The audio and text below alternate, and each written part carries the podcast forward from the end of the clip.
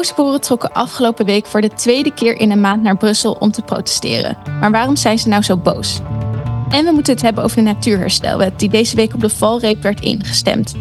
Is de wet een overwinning voor de natuur en wat gaan we er in Nederland van merken?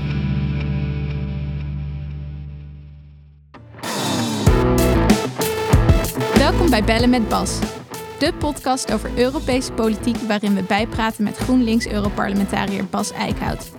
Mijn naam is Mijke Vedder.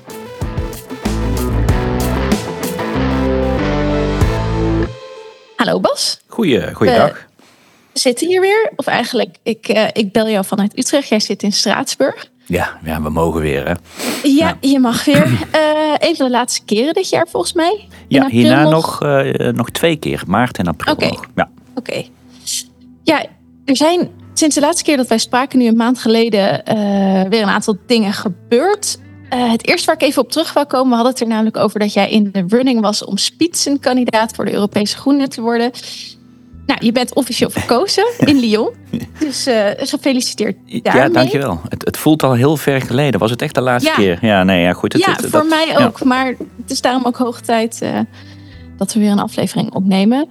Ehm, maar nou ja, jij bent dus verkozen tot spitskandidaat. Maar er zijn ook de andere eh, ja, Europese families eigenlijk. Die, die hebben ook eh, nu spitskandidaten gekozen. Ja, nog niet Ehm, gekozen. Nog Nee, niet gekozen? Nee, Oké, nee, nee. nou kijk, dan hebben we meteen wat te bespreken. Ehm, Ursula von der Leyen, de huidige commissievoorzitter, die heeft namelijk aangekondigd eh, dat ze door wil. Dat ze door wil als voorzitter van de Europese Commissie. En daarmee is ze, of nou ja, ik denk dus nog niet, voorzitter of spitsenkandidaat voor de Christen-Democraten. Hoe, eh, hoe, hoe werkt dat dan? Jij zegt ze heeft nu aangekondigd dat ze dat wil, maar daarmee is het dus nog niet. Nee, nee, want zij, eh, zij moet natuurlijk voorgedragen worden door haar eh, moederpartij. Nou ja, dat is dus de CDU, de Duitse Christendemocraten. Ja. Dus die hebben, die hebben in een bes- partijbestuurvergadering, of hoe je dat ook noemt, die hebben eigenlijk Ursula von der Leyen voorgedragen als, als Duitse kandidaat voor uh, spitsenkandidaat namens de Europese Christendemocraten. Eh, en dat, dat, dat moet dan nog bekrachtigd worden op een congres van de, van de Europese Christendemocraten. Dat is Ja. eh, half maart in Boekarest. Maar ze zal de enige kandidaat zijn. Ik bedoel, geen enkel andere christendemocratische partij gaat nu denken... oh, nu Ursula van der Leyen kandidaat is, ga ik nog iemand in de, in de arena werpen. Nee. Eh, dus, dus ze is enige kandidaat. dus dat wordt een, een hamerstuk in, eh, in Boekarest. Dus, dus je kan daarmee wel zeggen dat, dat Ursula von der Leyen uh, spitsenkandidaat namens de Christen-Democraten wordt. Maar formeel moet het nog bekrachtigd worden op het congres. Oké. Ja. En dat is Ehm, hetzelfde voor ik- de Sociaaldemocraten. Hè? Dus die hebben één kandidaat, Nicolas Schmid uit Luxemburg. Eh, en daar zal begin maart in Rome het congres van de Sociaaldemocraten nog over beslissen. Maar goed, half maart weten we dus dat dan Nicolas Schmid namens de Sociaaldemocraten en eh, Ursula von der Leyen namens de Christendemocraten zullen Mhm. ja, runnen voor spitsenkandidaat. Ja, ik ging er eigenlijk al, al wel een hele tijd van uit dat, dat zij eh, door wilde. Maar toch kondigde ze nu pas aan. Denk je dat dat betekent dat ze het echt nog niet wist? Of waar, waarom nu pas? Nou, kijk, kijk het, het zoomde natuurlijk al heel lang rond. En men wist wel dat dit gaan, ging, gaan, ging gaan gebeuren. Ja, Ja. eh, het is vroeg hier. Zou gaan gebeuren? Ja, zou gaan gebeuren. Ehm, eh, dus, dus dat, is, eh, dat, dat was wel de verwachting. Wat we horen is dat ze het ergens wel nou, rond kerst definitief heeft besloten. Dus ze heeft echt nog wel getwijfeld tot eind 2023. En dat ging er natuurlijk ook wel om. Kijk, voor Ursula von der Leyen, dat weten wij. Zij wil wel in ieder geval door met de Green Deal. Uh, en die staat best wel veel onder druk, uh, zeker bij de Christen-Democraten zelf. Dus als zij het gevoel had dat, dat zij straks in een volgende termijn eigenlijk alles moet gaan afbreken wat ze heeft opgebouwd in de eerste termijn, ja, daar had ze duidelijk geen zin in. Dus ze heeft natuurlijk wel duidelijk gemaakt van jongens, als, als ik doorga, dan, dan zullen jullie ook wel uh, ja, toch, toch de Green Deal moeten blijven steunen. En dat is ook wel interessant. Ja. Dit is wel echt voor de fijnproevers, maar als je de Christen-Democraten hoort in juni was het echt continu moratorium, uh, geen Green Deal meer, uh, nou, platte aanvallen daarop.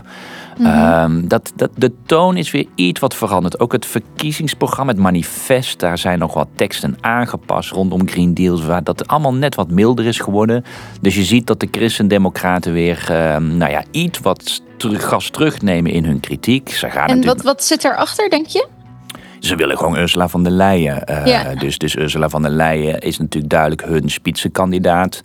Uh, die gaat door met de Green Deal. Dus je kan dan niet volop campagne voeren tegen de Green Deal. Dus dat wordt nog mhm. interessant. Want ja, dat is natuurlijk een prima thema voor ons. Uh, wij, wij willen volop door met de Green Deal, juist ook als, uh, hè, als economische motor.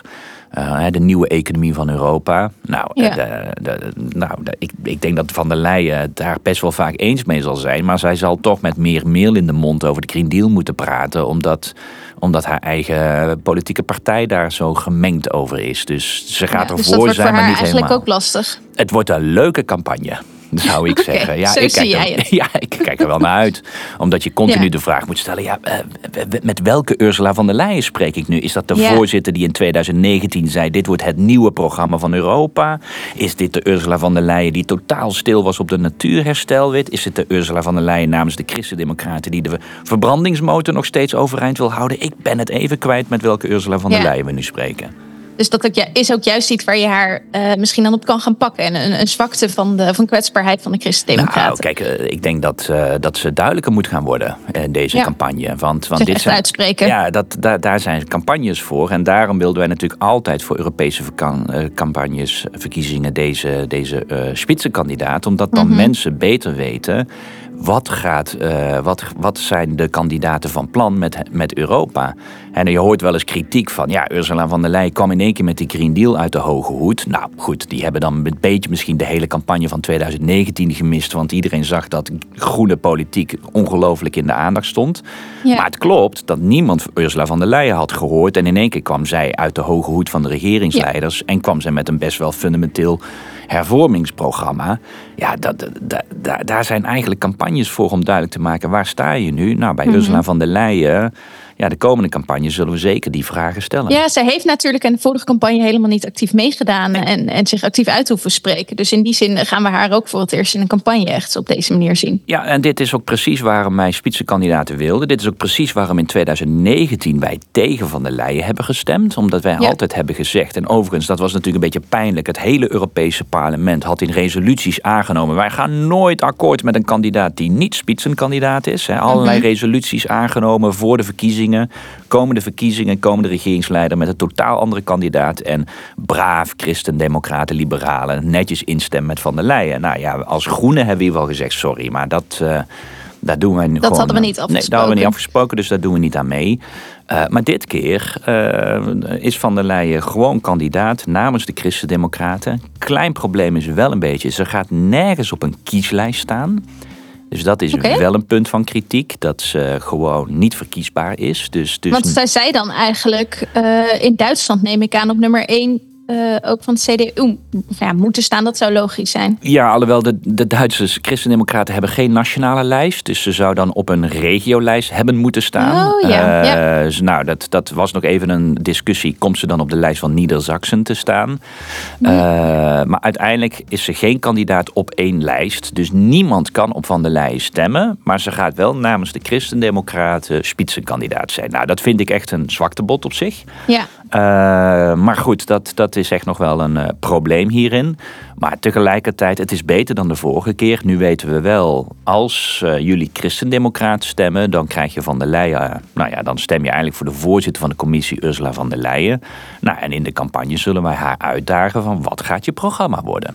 Ja, ik zat ook te denken voor de Nederlandse kiezer, die is, zijn de Christen-Democraten uh, helemaal niet zo groot meer natuurlijk. Uh, CDA is uh, de laatste verkiezingen nogal, nogal klein geworden. Mm -hmm. Toch staan de Christen-Democraten voor de, de peilingen van de Europese verkiezingen nog steeds op nummer 1. Is, is de kans dus ook gewoon heel groot dat zij gewoon doorgaat? Ja, je snapt het niet helemaal uh, waarom de Christen-Democraten nog steeds het populairst zijn in uh, Europa. Dat mm -hmm. uh, blijft wel verbazingwekkend. Maar kijk, in Nederland zeer waarschijnlijk, daar lopen nu discussies, maar dat is natuurlijk ook wat in Nederland duidelijk moet gaan worden. Waar gaat de BBB naartoe? Waar gaat ja. NSC van Pieter Omtzigt naartoe? En, en naartoe bedoel je bij welke bij fractie zij zich aan in ja. het Europees Parlement? Het zijn toch allemaal... Zij, zij, gaan zich ook verkiesbaar stellen bij de Europese verkiezingen. Waarschijnlijk. Nou, BBB heeft in ieder geval al een kandidaat. Dus die, die ja. zal zeker meedoen. Nou, Pieter Omtzigt heeft nog geen duidelijk... Pieter Omtzigt duurt altijd wat langer voordat er duidelijkheid komt. Maar goed, vermoeden is dat er toch ook eh, vanuit de, de NSC een, een kandidaat gaat komen voor de Europese verkiezingen. Ja, dan moet dat ook een duidelijke vraag zijn. Waar gaan jullie naartoe? Naar welke fractie gaan jullie na de verkiezingen? En ja, weet je, het zijn eigenlijk allemaal vermomde christendemocraten. Het mhm. zijn allemaal uh, aftakkingen van, uh, van de christendemocratie. Dus jij zegt nu wel dat, dat in Nederland de christendemocraten uh, niet groot zijn. Dat klopt voor CDA. Maar ja, waarschijnlijk als je gaat optellen, ChristenUnie, want die zitten ook bij de Christendemocraten, CDA, BBB, NSC. Ja, dan, dan gaat Nederland misschien toch ook wel weer veel zetels geven aan die Christendemocraten. Dus weet wel waar je voor kiest, eh, beste Nederlander. Want dan stem je voor een partij die eigenlijk die hele Green Deal niet wil. Die wil die verbrandingsmotor gewoon lekker behouden. Die wil geen natuurherstelwet. Nou ja, dat is dan waar je voor stemt. Ja, maar uh, uiteindelijk dus wel ook met de uitkomst uh, dat, dat Ursula von der Leyen waarschijnlijk, mochten de Christen-Democraten weer de grootste worden, dus doorgaat als commissievoorzitter. Ja, die, die, dat, dat lijkt nu wel het meest waarschijnlijke scenario. Nou, het kan natuurlijk zijn dat de Sociaaldemocraten het beter doen dan de peilingen nu lijken. Dus dan, dan, ja. uh, dan komt in één keer Nicolas Schmid in, uh, in de aandacht. En goed, wij als Groenen hebben ook spitsenkandidaten. Ik dus samen met Terry Reintke. Ja, dat betekent mm -hmm. ook dat wij bereid zijn om voorzitter van de Europese Commissie te worden, mochten wij de grootste ja. zijn worden. Ik vrees alleen dat dat scenario minder waarschijnlijk is. Ja, jammer. We gaan er nog wel voor, maar ja, ja, inderdaad het is, gezien de peilingen misschien niet heel realistisch. Nee, nee. Moet er nog wel wat gebeuren. Jij bent best vaak uh, ook erg kritisch op, uh, op von der Leyen, ook in deze podcast. Um, Denk je toch dat het ook wel goed is voor de stabiliteit uh, als, als zij doorgaat? Of uh, ja, hoe, hoe kijk je naar haar kandidatuur? Ja, dat, dat, ook dat zal nog duidelijk moeten worden uit de campagne. Ursula van der Leyen blinkt uit in vaagheid vaak. Uh, hm. dus, dus het is absoluut zo dat zij meer aan de progressieve vleugel van de Christen-Democraten zit... dan, dan bijvoorbeeld de Italianen van voormalige Berlusconi. Ik bedoel, dat, ja. dat is duidelijk. Hè? Als je het haar op een, uh, op een uh, links-rechts as moet plaatsen, staat ze meer aan de linkerkant, ze, zeg maar dichter bij Merkel. Dus ze is iets meer van de Merkel-school van uh, de Duitse christendemocraten ook.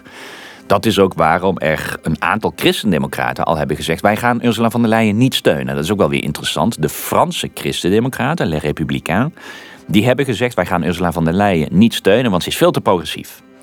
Oké, okay, ja, is goed. En die hebben ook gezegd er moet een nieuwe coalitie komen in het Europees Parlement. Nou, um, de huidige coalitie is van Christendemocraten, Sociaaldemocraten en Liberalen. Ja, als, als Christendemocraten zeggen er moet een nieuwe coalitie komen, bedoelen ze gewoon met extreem rechts en oftewel met Le Pen.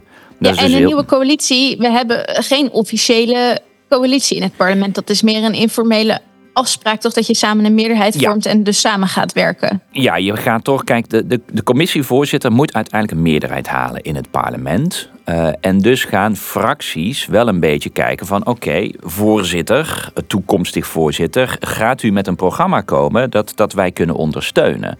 Dus Ursula van der Leyen, hè, als die dus de grootste wordt, uh, zal mm -hmm. dan toch met fracties moeten gaan praten na de verkiezingen van ik, ik wil graag dit programma neerleggen, kan ik daarop jullie steun rekenen? En dan wordt ja. dus de vraag, mevrouw van der Leyen, gaat u dan met een christendemocratisch programma komen dat naar rechts kijkt? Of komt u met een programma dat naar links kijkt? En ja. daarin zal dan een zware rol voor de Green Deal moeten zijn. Dan zullen we echt een veel socialer Europa moeten zien. Nou ja, dat soort vraagstukken zullen natuurlijk Groenen en Sociaaldemocraten uh, naar, hè, aantrekken. Rechts van haar, ja, tot nu toe heeft ze in de campagne, heeft ze nu gezegd bij haar presentatie: ik ga nooit met, uh, met extreem rechts. En toen noemde nee, ze. Ik vond dat best uitgesproken, inderdaad. Ja, dat is best uitgesproken, maar ze is ook wel een beetje gedwongen in de huidige Duitse discussie natuurlijk. In Duitsland zijn ja. er nu continu protesten tegen AFD. Dus zij, zij krijgt natuurlijk die vraag, omdat CDU best wel vaag is geweest. Hè? Friedrich Merz, de huidige voor, de, mm -hmm. de, baas van de Duitse Christendemocraten. In Duitsland heb je een, een cordon sanitair tegen AFD. Maar toen heeft Friedrich Merz op een gegeven moment wel eens gezegd van... nou, dat, dat cordon sanitair is vooral nationaal. Nou, hoeft niet per se regionaal te zijn. Dat komt met name omdat in Oost-Duitsland eh, AFD heel populair is. Ja. Nou ja, dat heel veel kritiek op gekomen. Dus er is nu continu de vraag naar uh, iedere, iedere christendemocraat in Duitsland. Waar staan jullie? Gaan jullie met AFD samenwerken? Nou, dus, dus in die Duitse context met al die protesten tegen AFD. Ook omdat AFD dus nu al, nou ja, dat is naar buiten gekomen. Zelfs, zelfs openlijk nadenkt over deportaties. Dat ging zelfs Le Pen te ver. Hè? Dat zelfs Le Pen zijn, want ze zitten in Europa in dezelfde het is fractie. Bond gemaakt. Ja, ze hebben het zo bond gemaakt dat Le Pen zei: Nou, nou, nou, het publiekelijk spreken over deportaties moet je niet doen. Dus ik denk dat ze het liever uh, achter schermen houdt. ja. um, dus, dus, dus, uh, dus, dus Ursula von der Leyen moest daar wel wat op zeggen. En daarmee heeft zij heel erg gezegd: um, Het extreemrechts ga ik niet samenwerken. Uh, en toen noemde zij AFD natuurlijk, maar ook Wilders en Le Pen. Dan moet je weten, in Europa zitten die in één fractie. En dat is de ID-fractie. Dat is inderdaad in het Europees Parlement de meest rechtse fractie. Dus eigenlijk, is, door die namen te noemen, heeft zij een soort duidelijke uitsluiting van ID. Dat betekent dat er eigenlijk al geen rechtse meerderheid meer mogelijk is. Dat is al waarschijnlijk moeilijk. Uh, maar door ID uit te sluiten, uh, is er geen rechtse meerderheid meer nodig, mogelijk. Nou ja, dus nu is het ook een beetje aan liberalen en sociaaldemocraten. Wat gaan jullie uh, eisen van Van der Leyen? Dus, dus, en dan wordt het heel belangrijk, hoe gaat Van der Leyen om met die andere rechtse fractie die er ook nog is? En dat is de ECR-fractie. Daar zit namens Nederland uh, de SGP in bijvoorbeeld. Mm -hmm. uh, ja, ook nog niet echt een hele spetterende fractie. Daar zit de Poolse oud-regeringspartij van de Kaczynski-broeders, dus ja, uh, de PIS-partij. Geruchten zijn dat Fidesz zich daarbij gaat aansluiten. Uh, dus dat, is, uh, dat wordt die fractie ook niet vrolijker van. Ja, er en, kan ook echt nog wel een flinke shuffle tussen die fracties precies, dus gaan plaatsvinden. En daar zitten nu ook al uh, Vox, wat eigenlijk echt gewoon een extreemrechtse partij in Spanje is. Die echt nog Franco, die zeggen dat alles beter was onder Franco. Nou, dat, dat ja. ook niet een hele frisse partij. De ware Finnen, die niet meer waar zijn en nu gewoon de Finnen heten, die zitten ook daar. Mm-hmm. Dus, dus die hele ECR-fractie is ook nou niet echt een, uh, een hele lekkere. En wat we ook nee. weer horen, is dat er een aantal mensen, partijen die nu nog bij ECR zitten, waaronder de Vlaamse NVA, die zijn erover aan het nadenken om naar de Christendemocraten over te lopen, omdat ze vinden dat ECR te rechts wordt. Daar zitten we al, hè, dat mm. NVA het te rechts vindt worden. Ja, dat is veelzeggend. Dus, dus als, als dan ook nog eens de wat, nou ja, de, ik, het is moeilijk te zeggen, maar alles is relatief, de wat redelijkere elementen van ECR, hm. zoals NVA, ook nog eens naar de Christendemocraten overlopen, ja, dan wordt het eigenlijk ook heel moeilijk om met ECR te gaan samenwerken. Maar daar heeft Van der Leyen nog geen uitspraken over gedaan. Daar zal ze deze campagne ook helderheid over moeten bieden. Nou, als ze die ook gaat uitsluiten, dan is er eigenlijk alleen maar een coalitie naar links mogelijk. En dan komen Sociaaldemocraten en Groenen, zeg maar, ja. uh, om de hoek kijken. Nou ja, dat, dat is natuurlijk het interessante van de aankomende campagne. Ik neem maar, als ik dit zo allemaal hoor, dan denk ik, als zij iets in stand wil, wil houden van wat ze uh, haar afgelopen termijn eigenlijk allemaal heeft opgebouwd ja, dan, dan moet ze niet uh, samen gaan werken met die uh, rechts- en nou ja, extreemrechtse kant van het parlement. Nee, ja, kijk, ik denk als je het haar persoonlijk zou vragen, uh, zal zij natuurlijk een duidelijke voorkeur hebben voor een coalitie ja. met Groenen en Sociaaldemocraten. Het probleem is alleen, ze is kandidaat namens de Christendemocraten en die ja, proberen waar dus al. veel verschillen onderling ook zitten. Ja, verschillen onderling. En die proberen natuurlijk altijd te doen alsof ze in het midden zitten. Ik bedoel, ons Mhm. hele politieke landschap is zo opgeschoven dat de Christendemocraten nog een poging kunnen wagen om te pretenderen dat zij in het midden Ja. zitten. Terwijl echt, zij zitten al ver rechts. Nou, eigenlijk is CDA de linkervleugel van de Europese Christendemocraten. Daar moeten we het over hebben. Dat, dat is een beetje eh, hoe, hoe het ervoor staat. Dus de, de, de, de Europese Christendemocraten die proberen te doen alsof zij het midden zijn. Wat natuurlijk krankzinnig is. Eh, Ja, en daar hoort dan bij je dus niet van tevoren al duidelijk uitspreken. ja, je wil een beetje naar Eh, rechts en naar links. Hè? Ik bedoel, ja. iedereen, eh, iedereen wil een beetje een verdonk zijn. Ik kijk niet naar rechts, ik kijk naar links, recht door zee, bla bla. Van der Leyen probeert Ja. dat ook. Maar het is eigenlijk niet geloofwaardig als je naar haarzelf kijkt. En nogmaals, als die ontwikkelingen bij de ECR zo doorgaan, gaat dat op een gegeven moment ook duidelijk worden. Daar kun je gewoon niet Ja. zo heel veel mee. En kan ze dus alleen maar naar links gaan kijken. Nou ja, dat, dat zal in deze campagne echt duidelijker moeten worden. En ja, Ja. Dat, dat, dat is nou net het leuke. Daar heb je campagnes voor om die duidelijkheid te krijgen. Ja, ja spannend. Ik, ik ben echt eh, ja, heel benieuwd hoe ze zich uit gaat spreken. Ehm, we hebben nog meer te bespreken vandaag. Eh, er gebeurde van alles in Brussel, maar ook in Straatsburg. Ehm, eerst in Straatsburg, daar was namelijk goed groen nieuws. De natuurherstelwet is eindelijk aangenomen. Ja. Ehm, ik moest zelf ook even nadenken hoe dit ook weer zat. En ik kreeg best veel verbaasde vragen toen het uh, in het nieuws was de afgelopen dagen van mensen die zeiden van hé, maar die wet die was toch al aangenomen? Ja. Um, wij hebben het eh, al eerder gevierd ook. Hoe, hoe zit dat ook alweer? Ja, dit, dit, dit is een beetje de makke van Europese politiek. Uh, je hebt heel veel stemmingen. En telkens is dan het nieuws, Europa heeft het aangenomen, terwijl dat telkens niet helemaal klopt. Sterker nog, op dit moment is de Natuurherstelwet nog niet officieel aangenomen. Kom ik zo op. Okay. Cliffhanger. um, nee, wat je eerst hebt is natuurlijk dat uh, er wordt een wetsvoorstel neergelegd. Nou, Frans Timmermans heeft die wet voorgelegd uh, in 2022. Ik moet ze even, even, even teruggraven. Mm -hmm. uh, vervolgens gaan dan de lidstaten en het Europees Parlement hè, in beide instituties, de Raad en het Parlement, gaan allemaal daarover discussiëren, amendementen en alles. Nou, dat duurt een tijdje om tot een positie te komen die, die tot een meerderheid leidt. Nou, daar hebben ze ongeveer een jaar over gedaan. Eigenlijk was het iets makkelijker bij de lidstaten, dus die hebben op een gegeven moment een standpunt. Ja, nou die waren het sneller met elkaar eens dan, dan ja. het parlementariërs, hè? Ja, en dan kan het soms het nieuws zijn. Hé, hey, de Raad is het eens over de Natuurherstelwet. En dan denken mensen, ah, er is een deal. Nee, dat betekent alleen dat de Raad een standpunt heeft ingenomen. Ja. Vervolgens was er die hele spannende stemming uh, in het Europees Parlement. En wij hebben altijd twee ronde stemmingen. Namelijk eerst op vakcommissieniveau en daarna mm -hmm. plenair. En normaal is een commissiestemming krijgt niet zo heel veel aandacht. Want dat is gewoon een, he, door de, de experts wordt een wet voorbereid die dan naar de plenaire wordt gebracht. Uh, maar dit was die befaamde stemming in de Milieucommissie. Die eindigde op 44-44 continu. Ja. Dus, dus nou, dat trok heel veel aandacht. Maar uiteindelijk was dat alleen maar een commissiestemming op een natuurherstelwet. Maar wij kwamen dus niet tot een standpunt omdat de stemmen staakten. 44-44. Dus de Milieucommissie had geen mening. Dat was natuurlijk nieuws. Want daardoor ging er naar de, naar de plenaire toe een geen mening. Ook fascinerend. En vervolgens ja. hebben we een plenaire stemming gehad waar we wel een nepte, nepte, nipte meerderheid hebben gehaald voor een vorm van de natuurherstelwet. Dat is toen heel veel in het nieuws geweest. De natuurherstelwet heeft het gehaald. Uh, was ook vlak voor de verkiezingen in Nederland. Dus groot nieuws. Toch nog een uh, meerderheid. Frans Timmermans kon met een gerust hart naar, de, naar Nederland gaan om daar campagne te voeren, bij wijze van spreken. Maar officieel -hmm. was het alleen maar dat het Europees Parlement ook een standpunt had ingenomen.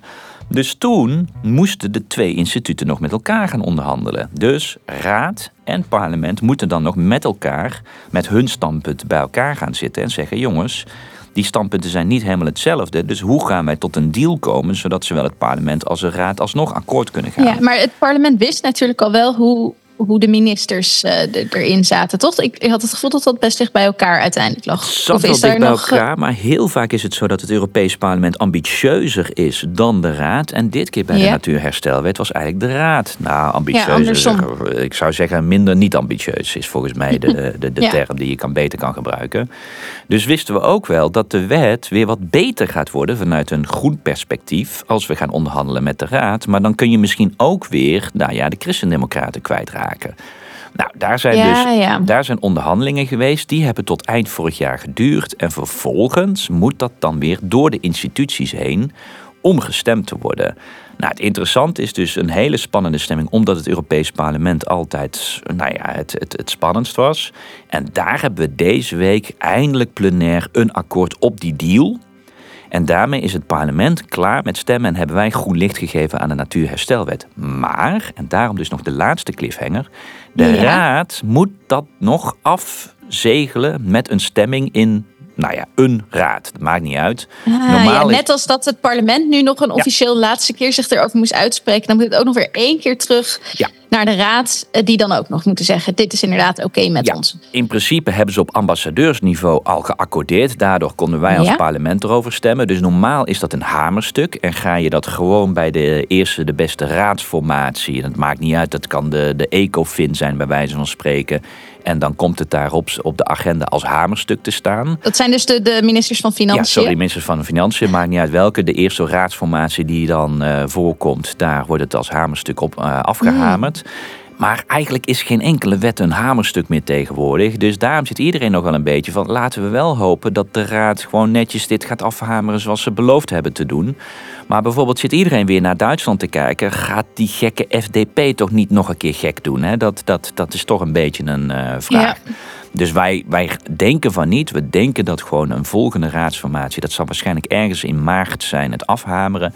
En dan is er echt een natuurherstelwet. Maar het zou dus kunnen zijn dat er toch nog wat drama gaat komen. Maar dat is een, dan is dan dat aan de raadskant. Het parlement is in principe klaar. Mocht de raad het nou weer wegstemmen, dan komt het ook weer in het parlement. Hè? Dus dan gaan we weer helemaal opnieuw beginnen. Dus, dus het is nog even één laatste stap. Dus, dus wees niet verbaasd als er straks toch nog ergens een keer een nieuws komt. De Natuurherstelwet is aangenomen. En dat iedereen denkt, wat? Die hebben al zes keer aangenomen.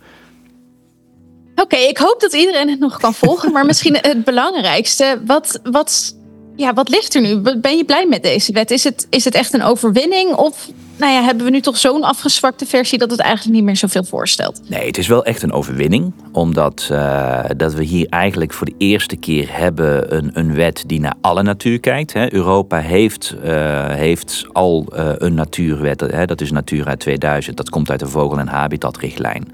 Mm -hmm. daar wordt gekeken naar specifieke waardevolle ecosystemen die beschermd moeten worden. Dus dat is even heel plat gezegd stukken natuur waar we een hek omheen zetten. Nou, denk, eh, denk Veluwe of Waddeneilanden in, uh, in Nederland. Uh, maar ja, natuur is natuurlijk meer dan alleen maar hele, hele bijzondere ecosystemen. Natuur is, is overal en moet ook overal zijn, omdat het de basis van ons leven is. Wij vergeten dat nog wel eens, omdat wij in nou ja, geasfalteerde steden wonen. Maar natuur is de basis van ons leven uh, qua zuurstof. Ja, het is niet alleen iets waar je naartoe even gaat voor de lol en ontspanning. Nee, maar... dat, is, dat is in Nederland zeg maar de dichtste, de dichtste manier zoals wij met natuur omgaan, is dat je een keer gaat wandelen in het park. Ehm, maar uh, uiteindelijk, natuur zorgt ook voor ons voedsel. Natuur zorgt ook voor het schoonmaken van ons drinkwater. Natuur zorgt er ook voor dat uh, water wordt vastgehouden, zodat we in de zomer niet helemaal droog vallen. In de winter zorgt natuur ervoor dat we niet meteen overstromen, als het niet te veel is. Mm -hmm. Dus, dus de, de, natuur is cruciaal op al onze fronten. Uh, en, en dus moeten we eigenlijk naar alle natuur kijken, omdat de status van alle natuur gewoon heel slecht is in Europa. Ongeveer 80% heeft een slechte status. In Nederland is dat zelfs 90%. Nou ja, daarom moet er naar alle natuurgebieden gekeken worden. En niet alleen maar de bijzondere waar we een hek om zouden kunnen zetten. En deze natuurherstelwet kijkt naar alle ecosystemen. Dus ook landbouwecosystemen, urbane ecosystemen, park. Uh, want ook natuur zorgt er bijvoorbeeld voor dat steden minder heet worden in de zomer. Hè. Alles asfalteren is niet heel handig als je steeds meer klimaatverandering hebt. Mm -hmm. dus, dus we moeten gewoon naar alle natuur kijken. En deze wet zegt dat, dat de regeringen een opdracht hebben om die status van de natuur te verbeteren. Dus we ja. moeten onze natuur beter gaan behandelen. Nou, dat is super belangrijk, ongelooflijk belangrijke uh, waarde van deze wet. Dat alle lidstaten van de EU, alle 27, zullen dus met een nationaal natuurherstelplan moeten komen. Dat is de grote overwinning van deze wet en super belangrijk. Maar, en daar komt dan jouw uh, tweede kant. Het klopt dat om die meerderheid te behalen, eigenlijk alle nou ja, wat hardere eisen die, die je kan stellen dan die zijn er eigenlijk uitgehaald. Met andere woorden, in grote mate hebben lidstaten nu nog wel een vrijheid wat ze in dat natuurherstelplan zetten. En de... Ja, want we hebben nu een, een, volgens mij was het heetste hangijzer of er een inspanningsverplichting of een verslechteringsverbod in die wet zou staan. Ja, dat was, de, de, kijk, dat was voor, van in ieder geval als jij natuur gaat herstellen, dan, dan moet je in ieder geval afspreken dat de natuur niet mag verslechteren. Dat lijkt me nogal logisch. Hè? We hebben een ja. slechte status van natuur. Je gaat een natuurherstelwet aannemen. Dus in die natuurherstelwet stond, nou, de natuur moet beter worden, dus in ieder geval mag het niet slechter worden. Nou, dat, die, dat verslechteringsverbod, dat was eigenlijk dus ook een verplichting voor de lidstaten. Maar die is er dus uitgehaald. En nu is dat alleen een inspanningsverplichting om de natuur niet te verslechteren. Ja, dat is mm-hmm. natuurlijk een beetje slap. Ik bedoel, dan kan een regering in een natuurherstelplan zetten. Nou, wij beloven echt dat de natuur niet slechter wordt hoor. Om vervolgens uh, alles te kappen. Ja. Um, dus, dus kijk, ik denk wel dat je nu al kunt zeggen dat over vijf jaar we tot conclusie komen dat de nationale natuurherstelplannen te vaag en niet concreet genoeg zijn. Ja, en dat, de- die te weinig doen. Precies, en dat Brussel te weinig instrumenten heeft om die plannen aan te scherpen. Dus dan gaan we waarschijnlijk een discussie krijgen. Hey, misschien moet die natuurherstelwet beter. Dat weet je nu al dat die discussie gaat komen. Maar überhaupt dat we nu een verplichting hebben voor lidstaten om met natuurherstelplannen te komen, dat is een hele belangrijke overwinning en een hele belangrijke stap voor onze Europese natuur. Ja, het klinkt voor mij niet heel omstreden, maar volgens Tom Berendsen van het CDA gaat Ja. door deze wet het hele land op slot. Ja, Nederland heeft hij het zitten, ja, ik weet niet. Die heeft denk ik zitten slapen de afgelopen twee jaar. Ik, dat is een beetje jammer. Eh, hij is de nieuwe lijsttrekker van het CDA. Ik, Mhm. ik dacht eigenlijk dat we met eh, Henry Bontebal een soort nieuwe generatie CDA zouden krijgen. Nou, dat is een beetje een valse start van Tom Berendsen, want die begint met de retoriek eh, van 2020 ongeveer. Eh, ik denk dat hij gewoon even nog de wet moet gaan lezen wat er allemaal is afgesproken. Want zijn eigen Esther de Lange, die, eh, Ja. die zeg maar nu niet meer in het Europees Parlement zit, maar dus de vorige voorzitter van het CDA, die nu is gaan werken voor Wopke Hoekstra, die heeft al eerder gezegd dat dit een oké deal is om te steunen. Dus, dus, dus ergens, eh, en die heeft ook mee onderhandeld om die wet dus vanuit hun oogpunt goed genoeg te maken. Dus, dus ergens heeft Tom Berendsen waarschijnlijk even de, ja, ik denk het verkeerde document geprint van twee jaar geleden. Ik denk dat het intern eh, dus ook niet heel gezellig is bij het CDA nu. Dat weet ik niet. Volgens mij is de sfeer daar eh, stukken beter dan twee jaar geleden. Dus ze komen van ver. Maar eh, op de natuurherstelwet moeten ze nog denk ik wel even een goed gesprek houden. Iets uitpraten. Ja. Ja, en een- een belangrijke reden voor de eh Christen-Democraten om tegen te stemmen, dus in ieder geval voor veel van de Chri- Christen-Democraten, eh, dat, dat is dat ze bang zijn dat, dat het ook de landbouw verder in de knel brengt. Ehm, ik heb zelf het gevoel dat dat ook erg gemotiveerd was door alle boerenprotesten die we de afgelopen tijd hebben gezien. Mhm.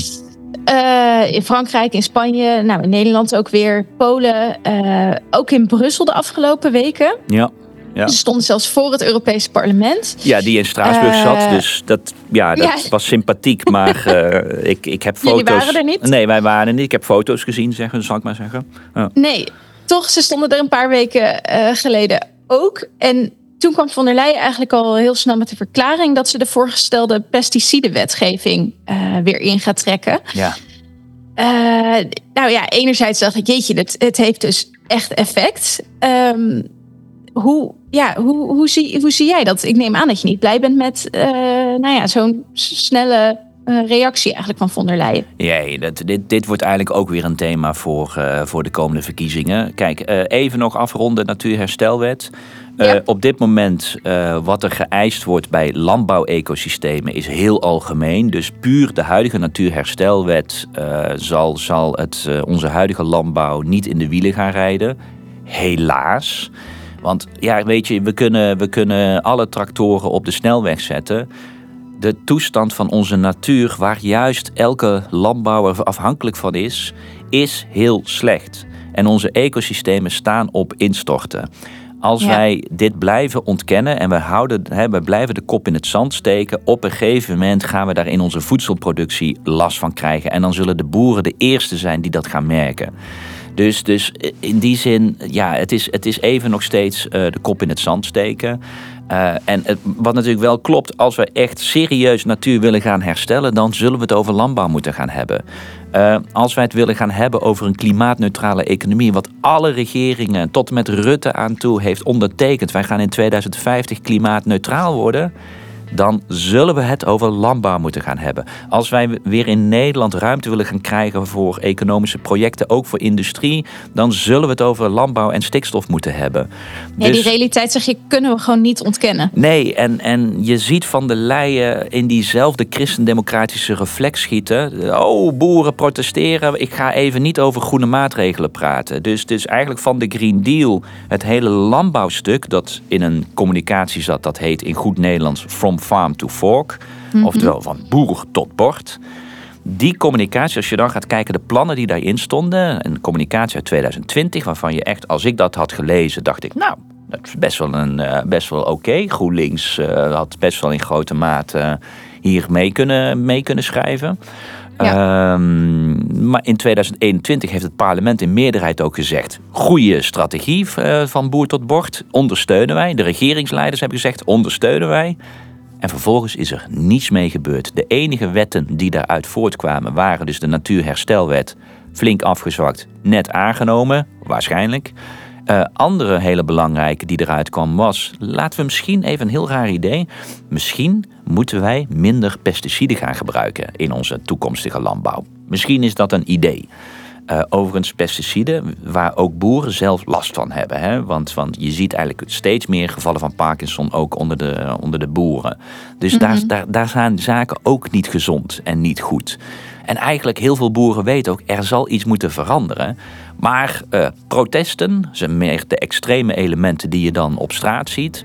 En christendemocraten, paniek. Oh, en Ursula van der Leyen heeft gezegd, uh, weet je wat, je mag, uh, je mag gewoon nog minder aan biodiversiteit doen. En dan krijg je toch je subsidies. De pesticidenrichtlijn gaan we afschaffen. Dus die hoeft niet meer. En we gaan nog eens kijken wat we verder voor je kunnen gaan doen om het allemaal makkelijker te maken. Zonder, en dit is mijn grote fundamentele probleem, zonder het echte kernprobleem aan te pakken. Dus eigenlijk, als je gewoon gaat kijken, jarenlang zien wij steeds minder boeren en steeds grotere boerenbedrijven. Dus schaalvergroting blijft maar doorgaan. Tussen 2000 en 2015 zijn iets van 5 miljoen boerenbedrijven in Europa verdwenen. Dus de landbouw, aantal, ja, het aantal uh, boerenbedrijven blijft maar teruglopen en ze worden gemiddeld steeds groter. Dat komt door twee dingen. Ten eerste, de winsten, de mogelijkheid om wat te verdienen als boer, worden steeds moeilijker en worden ook bepaald door de machthebbers in de voedselketen. En dat zijn niet de boeren, dat zijn de supermarkten die knijpen af. Die, die zorgen zelfs soms dat boeren hun producten onder de kostprijs moeten doorverkopen. Ja. Realiseer je dat onder de kostprijs? Uh, dat komt omdat een boer natuurlijk een, een Albert Heijn kan tegen één boer zeggen: Ik eh, betaal dit voor jouw producten. En als jij nee zegt, ga ik naar je buurman. Dus die kunnen die boeren uit. Ja, ze hebben ook een zwakke positie. Dus ze hebben een ongelooflijke zwakke positie. Dat, in die hele keten zijn het ook nog de Rabobanken, eh, de buyers, die, al die grote bedrijven die zorgen dat ze pesticiden gaan goedkopen. En dan de, en de Rabobank doet ze goedkope leningen aan een nog grotere stal. Ze steken zich in schulden. Uh, dus, dus die boer zit muur en muur vast. Vervolgens komt er natuurlijk milieubeleid die zegt, nou, maar misschien moet je het eigenlijk anders gaan doen. Ja, dan denkt de boer, hallo, ik word economisch naar schaalvergroting getrokken. De Europese subsidies stimuleren die schaalvergroting nog verder. 80% van de inkomenssteun gaat naar 20% van de grootste boerenbedrijven.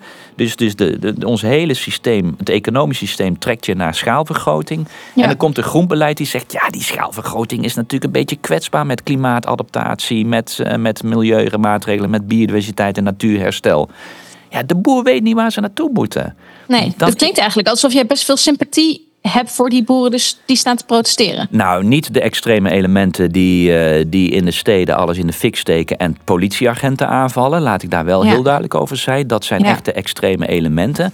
Maar daarachter zit natuurlijk een grote, stille, zwijgende meerderheid die niet zo extreem zijn in die protesten, maar die ook wel met de rug tegen de muur staan. En die niet goed weten. Die... Jij deelt die frustratie dat er, dat er wel echt iets misgaat. Ja, en die, moeten, die voelen aan, er moet iets gebeuren. Alleen weten we, ja, en waarschijnlijk een grote merendeel, dat liet ook laatst weer een peiling in Frankrijk zien, is dat eigenlijk maar 15 procent zei: Wij willen die Green Deal niet. Dus iets meer dan 60% zei: Ja, het is onvermijdelijk, die Green Deal. Uh, en, en meer dan 20% zei zelfs, het is zelfs een kans, die vergroening. Dus, dus echt meer dan 80% was, het is er of zelfs positief over de Green Deal. Dus dat laat ook zien dat, dat, dat, dat eigenlijk boeren wel degelijk weten dat er iets moet veranderen. Alleen, als jij niet zeker weet dat jij je boterham kan gaan verdienen, ja, waarom zou je dan nu een spannende reis ingaan om te veranderen? Daar zit natuurlijk een grote debat. Er zit veel te veel onzekerheid in. Er zit te veel onzekerheid en het economisch systeem functioneert niet. En vervolgens gaan dus de Christendemocraten en wij staan aan jouw kant en gaan alleen maar wat, wat window dressing doen door wat groene maatregelen terug te trekken, inclusief van de Leyen. En het fundamentele debat over het falende economische systeem, daar hebben de Christendemocraten het niet over.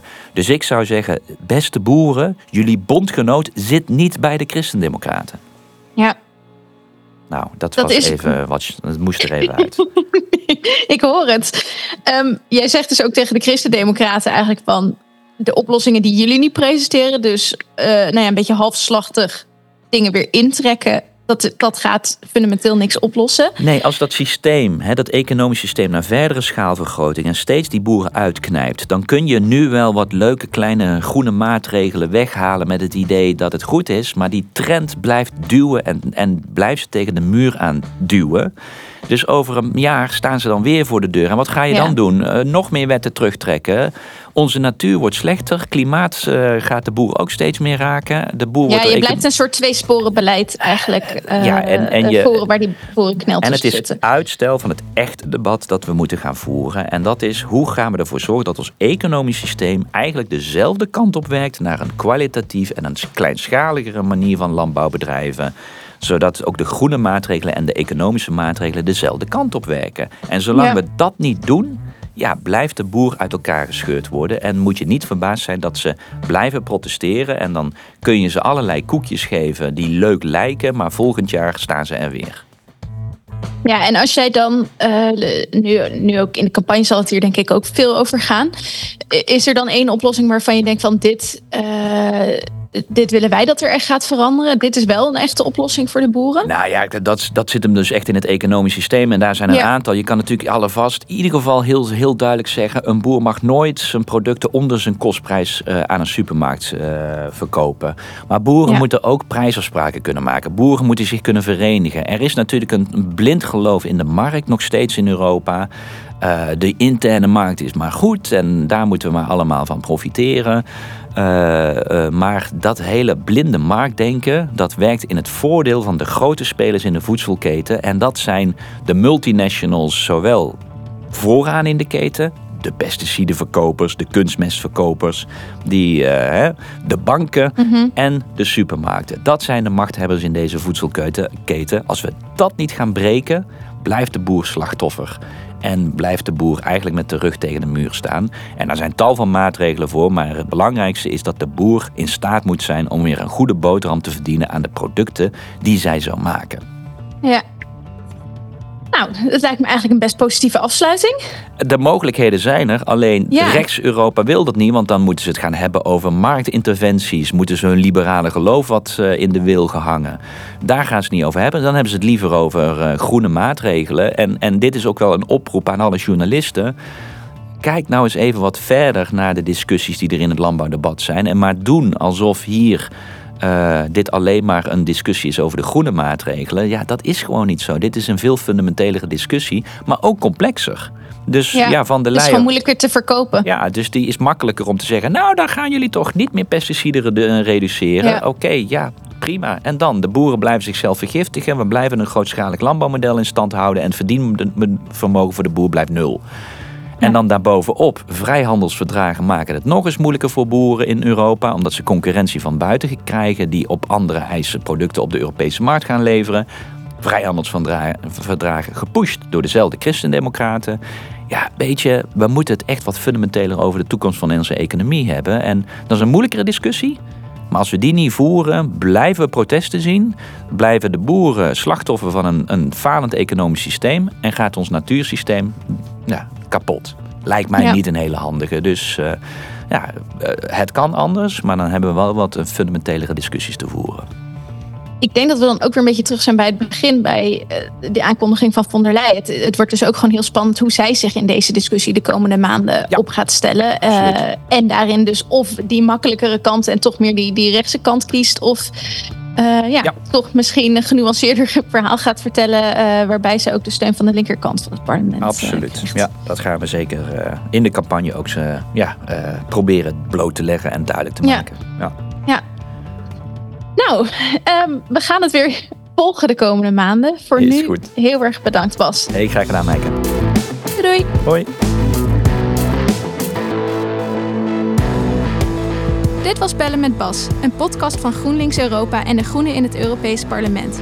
We horen graag van je. Laat je reactie achter op vriendvandeshow.nl slash bellen met Bas en meld je aan voor onze Europa-update op europa.groenlinks.nl. De audiovormgeving is door Studio Cloak. Tot een volgende keer!